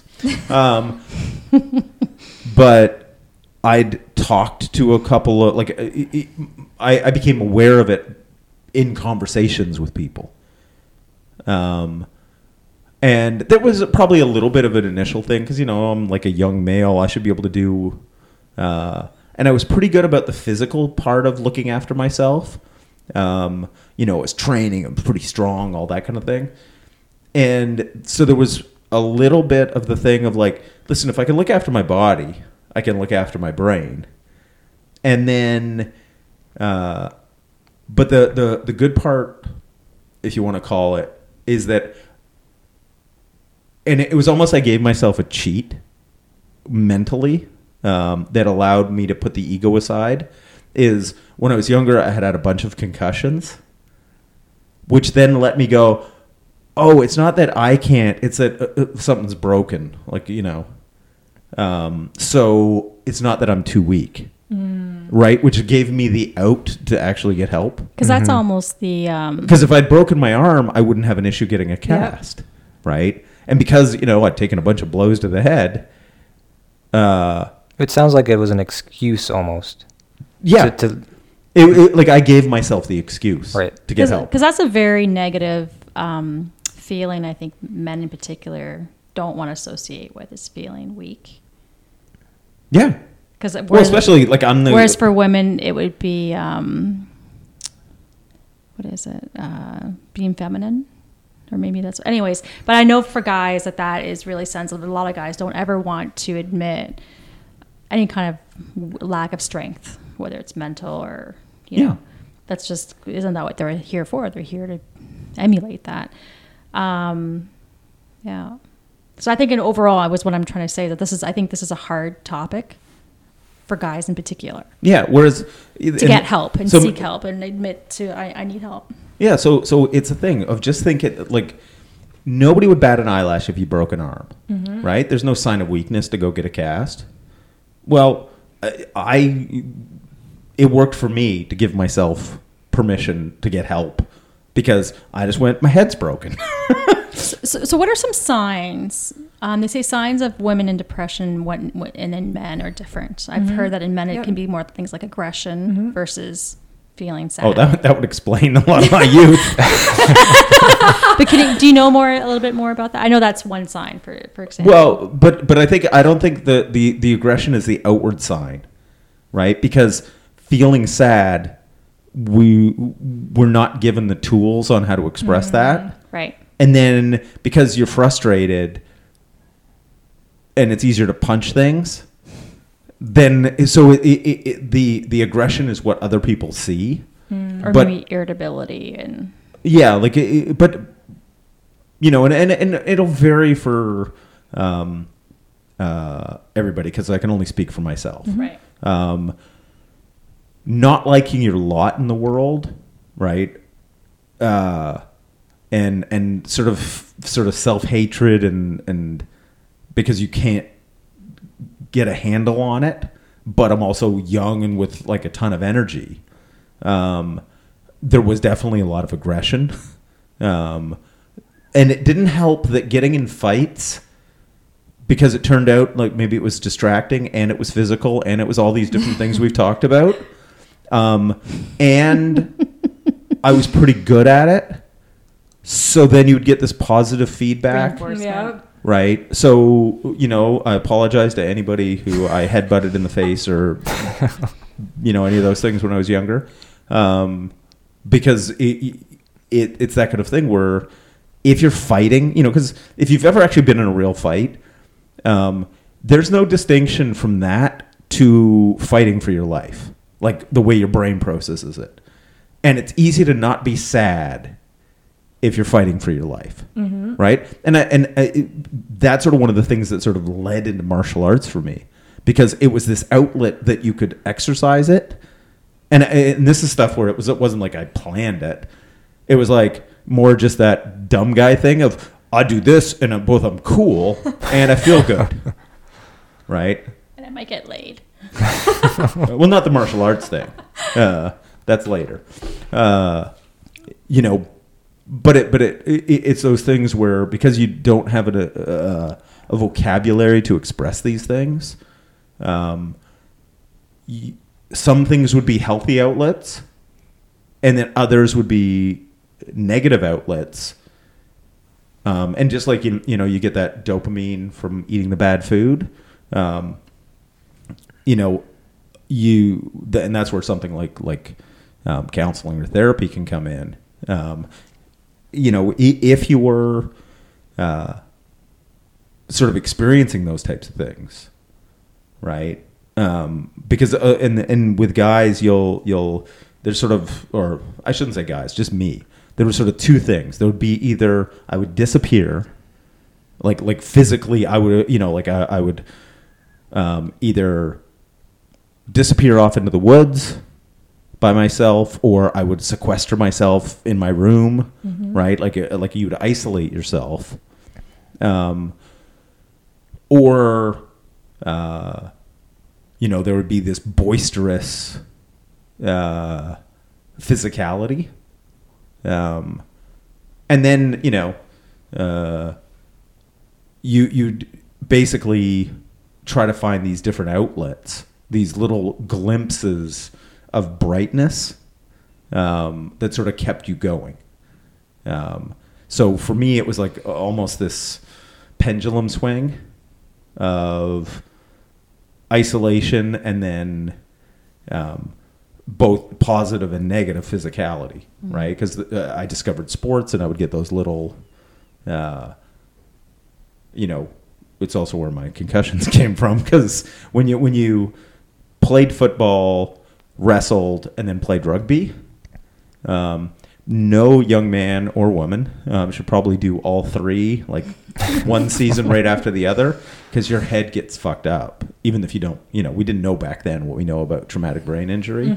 Um, uh, and you know that definitely for me um, was both an outlet but it probably didn't help the long term uh, brain because you know NFL players um, you know, they retire and, and the suicide rate among them Yeah. and depression is ridiculously high. And all of the ones when they're autopsied have, or like I think it's like 95% or something like that, have all the signs of like terrible traumatic brain injuries. Um, you know, because it's cumulative. That's interesting. I know somebody who slipped and hit their head on a hot tub, and they experienced a had a major traumatic head injury that they couldn't for about a year get back on their feet and they experienced so bad depression, so much Yep. terrible, terrible Mhm. depression.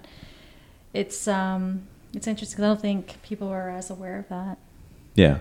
And for sure. guys tend to be because we're more boisterous. Yeah. Um, the e- more uh, depression because there, there's sort of like the wiring and, and chemical depression, right? You know, and that that can happen to anybody.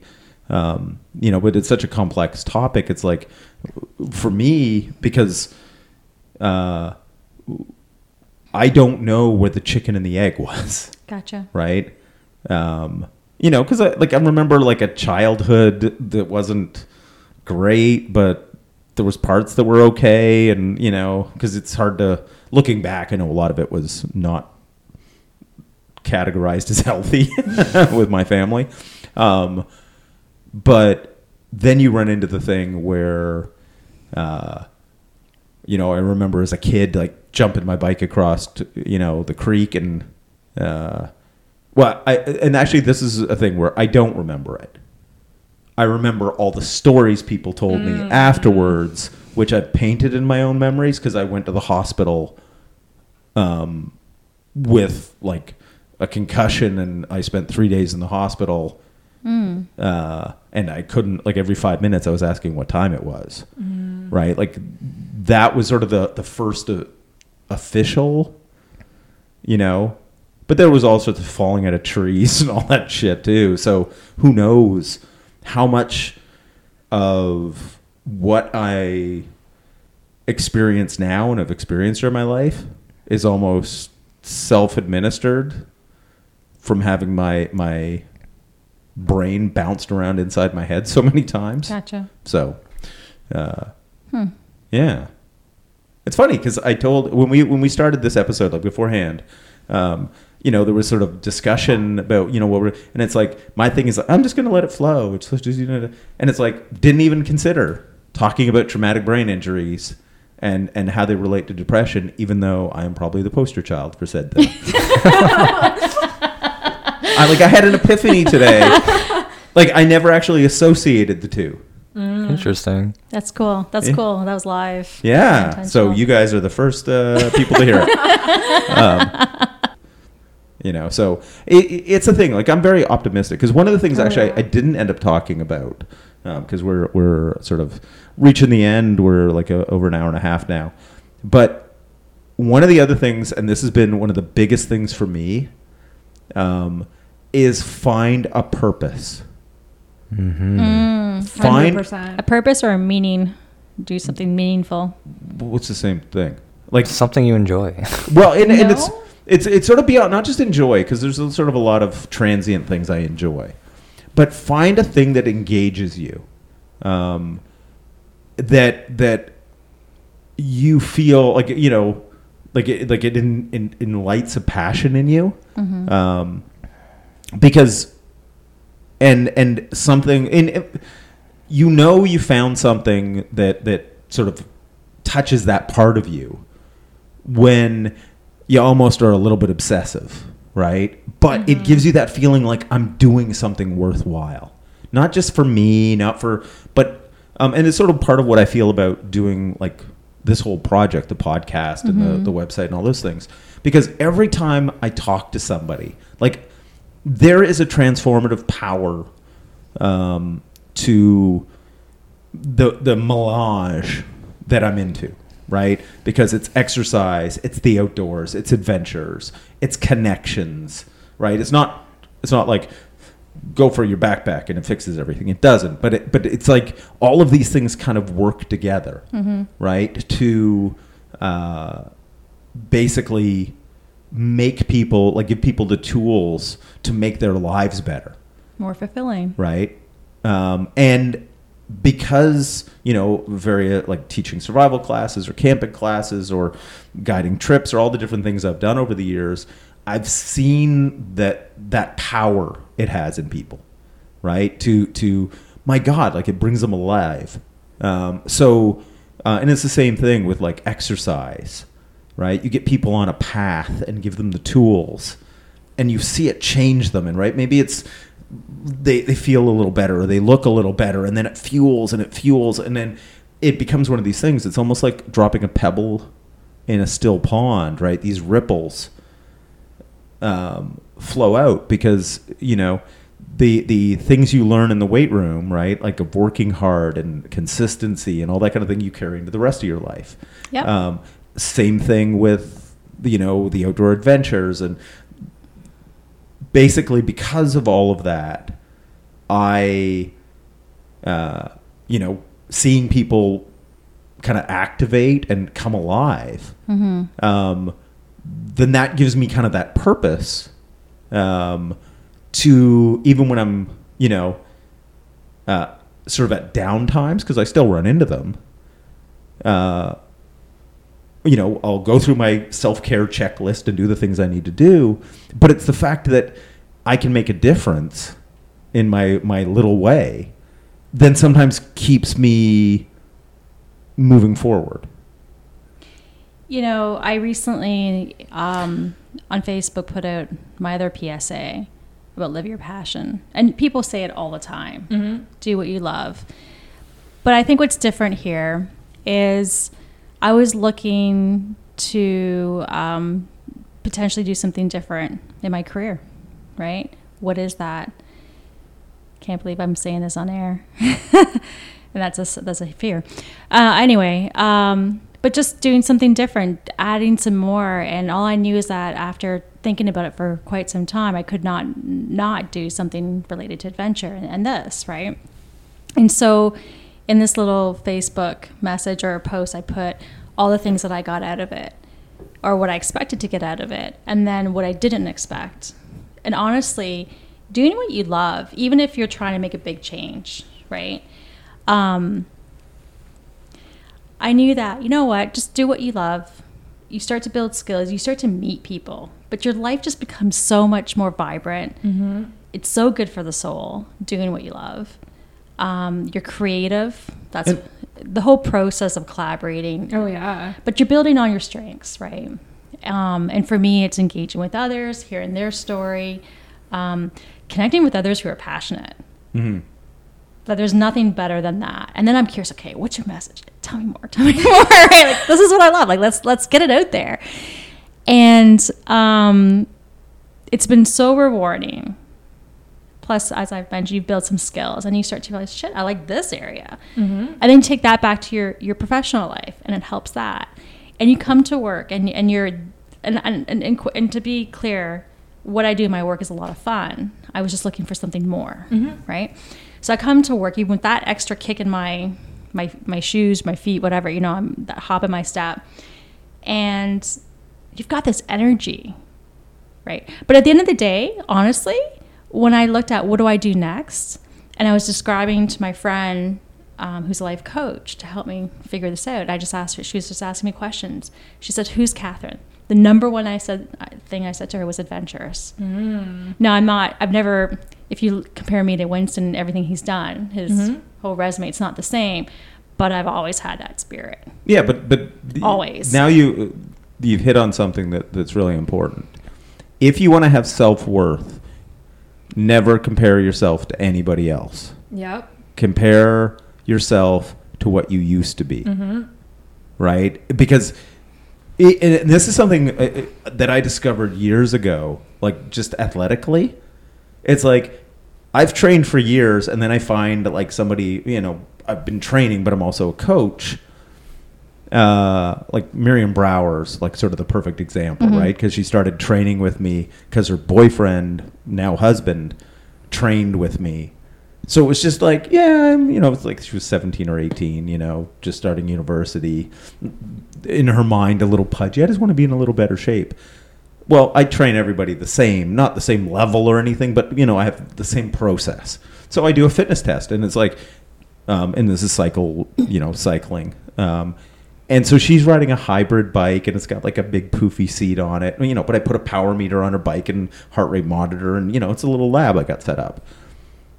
And it's like, she's never really done any of this shit before, but there's a there's a bit of try hard in her, uh, you know, farm girl, uh, and it's like, oh, well, um, you did really good. Like, you know, da da da da. It's like basically sort of in an untrained state with no real background uh, is stronger than a lot of the guys I've been coaching for m- months or years. you know, and subsequently, like, uh, she now is, aside from like still in university, I think she's working in her master's. Uh, been the Ontario champion. Uh, I think she's won the Canadian championship. She's she races professionally. um, you know, Pan Am games, right? You know, and it's the thing. It's like she started in the back of my bike shop, and I claim no great credit for for where she's gone. You know, she's had different coaches and things since, because she's like, uh, you know, the the hard work part of it, like that's her. But she also like should thank her parents because she was just a genetic wonder, you know. And and Mark her boyfriend, like I always joked, if they have kids, I get to coach them because, um, because you know it's one of those things, the genetics. So it's that idea, like when you are dealing with, uh, you know, comparisons, you can f- be proud of your accomplishments if you compare to yourself but you're going to have people like the Michael Jordans of the world who yeah, it doesn't matter what you do. You're never going to be like even in the same stratosphere as them. Like you're not the same species, right? So if you compare Yeah. to others, you you you're just setting yourself up to be miserable. Fair enough. I, I think for me, what's really cool though is that going back to the adventure, when I think of Catherine, I think of adventure. I'm actually going back to my inner child. Like, mm-hmm. because as a kid, I was super adventurous. You know, like I was like Miss Indiana Jones esque, you know, and and wanting to be, um, you know, an explorer. And then when I was an exchange student, like I, or when I was in high school, I sought to be an exchange. I did everything independent. I wanted to explore the world. And so I really just returned back to my roots of what I loved. And I think that because as we grow, society, you know, pressures and changes and expectations, you go into become a, a person maybe you're not really meant to be or you want to be. So I think that's been the best lesson for me was just go back to what I loved and and live in your truth essentially. And so that's what I'm trying to do. Because I said earlier, um, one of my weaknesses is trying to please others, not being good enough. So obviously, doing this podcast was a complete fear, and saying the things that I have is very difficult. But I'm saying, fuck it. This is who I am, and and it's actually paying off. Like it's in ways that are beyond happiness and and it's satisfaction, and it's just yeah, it's amazing. Well, and I think one of the things Without you're- wait wait wait wait without expectation. How's that? Yeah, that's a big part of I it. wasn't. um, You just do what you love. And get outside. Yeah. yeah. So so we'll, let, let's quickly sum this up. So a couple of tips for for managing anxiety. Couple of tips. Um, breathing, changing your state. That could be getting outside. That could be putting your head in cold water. That could be smells, tastes, whatever it is. Those are helpful for anxiety, especially in the moment. Cool. And Eric, what have you found that that has helped you with the social anxiety? Exposure and time. Yeah, expo- exposure therapy. Yeah. You know, because that's, and I think it sort of you you you hit on though is it voluntarily, right? Yes. You Because- have to make a conscious decision to put yourself out there. Yeah. And then you can have a, the reward that you did this and you succeeded. Yeah, And- because that and it's funny like voluntarily confronting your fears gradually gets you over them or it makes them manageable. Mm-hmm. Having thrown in the deep end without consent in a sense, um, we'll call that fear rape. Uh, because consent was withheld. Um, actually, is what Yeah. is PTSD. yeah. yeah. so so people if you want to help people encourage them to take the steps you know and confront their fears and you know don't throw them in the deep water by No. the you know so we're just saying with something that is the smallest possible step. And I would say the same thing, just general anxiety, or if you're depressed, look for the smallest, most easiest, manageable thing that you can do to take a step forward. Don't go into the deep end. Don't even go to the middle. Like, what's the thing that you almost feel like isn't worth doing because it seems too easy? Consciously slow down your breathing. Mm-hmm. You don't. Doesn't take any effort to do that. Just you're like uh. Slow it down, right? Because if you control your breathing, you control your parasympathetic Oh, nervous yeah. system. That's kind of magic, right? Just re re redo the the the the the part that can't think. You That- can control it. And ideally, practice it before you need to use it. Oh, yeah, Because yeah. if you're panicking, like you can't think to use these tools. It feels weird to practice them when you're not having anxiety. It's hard. You want to be lazy and not do it. I but it we- really helps to Yeah. have those patterns ingrained before you need them. And Catherine, a couple tips from you. When confronted with fear, like a climb or anything, just fake it till you make it. I that's how I approach hard climbs. Like I'm a kid at a playground, and it works. And uh, burning off the energy to, um, you know, put yourself in a different scenario situation, burn it off, and you always come out feeling much better. Always. Yeah, and And then just lastly, just being super aware of looking at inwards. Look at yourself. and and a couple things I would say. Number one, look after your body, both nutritionally and exercise wise, and that will do a lot to help your brain. Um, and then don't be afraid to um, seek help. You get a mechanic for your car. You you got a thing. Yeah, yeah, no, that triggered a thought for me is don't be afraid to even even if you're not going to go see a therapist, don't be afraid to tell your friends, your family how you're actually feeling and what you're struggling with. Cuz that was a big part for me, keeping it inside, keeping it to myself, wanting to seem like no, I'm okay, it's fine, I don't want to put pressure on everyone, and being frankly afraid of how people would react and what people would think of me because I'm struggling mentally. But I have to say, even like part of my story, which we talked about in the last episode, was saying on social media, posting a video telling how much I'm struggling, or posting a long form text saying how much I was struggling.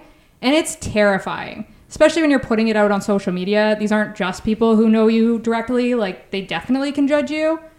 But overwhelmingly, I have not had anyone react negative, and instead, I've heard stories from people I would not expect how they're dealing with the same things and how hearing that you're struggling makes them feel less alone in their struggles. Mm-hmm. And I mean, for me, like that really kicked off kind of getting my mental health and dealing with my anxiety was and finding purpose. I mean, in making those videos and hearing that both people you know and don't know feel less alone, they feel less like a freak, they feel less broken and a little more normal and more willing to go get help. Like that gave me meaning like nothing else.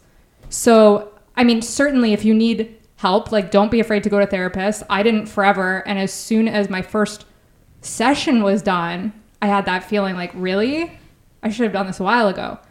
But I mean, even as far as telling the people around you, whoever you're comfortable with, how you're feeling and how you're really feeling, you'd be shocked and surprised in the best possible way of the response people will give you. And certainly everyone can understand those feelings to some degree. So just be open about it. And I mean, that's part of how we reduce the stigma too, right? Like, you need to hear that both the people you expect maybe to be struggling, but also the people who you expect to be these rocks, these people who just accomplish things and seem so tough, guaranteed they're under the same kind of pressures. At least at some point, they've felt some little bit. And I mean, if you can be that for other people, I mean, if you don't know where to start, there's one place telling your story, telling how you're feeling, and just seeing what happens.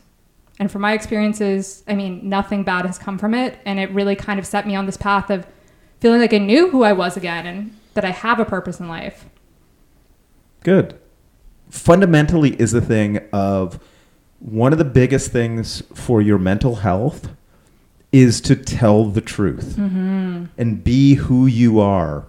If you have to live a lie, um, right? If you can't admit what you are, who you are, what you like, right? You, I'm going to use sort of a, a uh, not totally applicable analogy, but it's one that people would make sense, right? Or hopefully make sense. Like imagine you live in a totalitarian country, right? Where you can't tell the truth because telling the truth will get you killed. Um, you know, take a North Korea. Um, that warps a person, right? If you have to lie about who you are, um, what you're into, what you like, whatever, you know, like basically that changes your brain um, and not for the positive. Um, so it's one of those things, whether it's telling the truth about how you feel. If somebody asks you, now, you know, if it's somebody in a store, oh, how's your day? you know, it's sort of that judging the appropriateness of, Yeah, you know, absolutely. um, because you know I work retail and there, there's when I say you know sometimes uh, uh, hi how is it going today? Most people get it and they go oh not too bad. How was your day? Right? You know this social niceties. Um, I have had a few people um, TMI me uh, and it's like uh, I'm not equipped to help you with that sorry. Um, but uh, you know the people in your life like you're talking Yeah. about you know it is tell the truth you know? Um, figure out who you are right? And because it, one of the things you might not know exactly what your truth is um, but you know when you're lying. Yep. right? And uh, that that makes such a, a a difference in who you are right? Because it's it's hard to figure out exactly what you are and who you are and what you love and all that kind of thing if if the things you're presenting to the world are a lie right? And that's that is brutally hard um but it's better than the alternative right? Because the alternative of, of lying about who you are and what you are and you know corrupts you. So uh, on that bright note you know but, but it's the thing. It's like uh, it, it is kind of bright. Like just the fact that you know uh, it, it will set you free the truth. Or you know as close as you can get to it. And we need to be accepting of everybody's truth. Yeah, you know, and it, it is one of those things is that you don't have to agree with somebody, right? You know, uh, because hey, there's there's a whole bunch of terrible, uh, you know, kind of opinions and views out there, um, but it's one of those things of of being able to then at least have a conversation with people, um, and yeah, so Wow. I think Great that was pretty. conversation. I think so. So until next time, I'm Catherine. I'm Winston, I'm Melissa. I'm Eric. and yeah, did you say work hard And work hard. and play dirty? Bye. Yeah, yeah, whatever.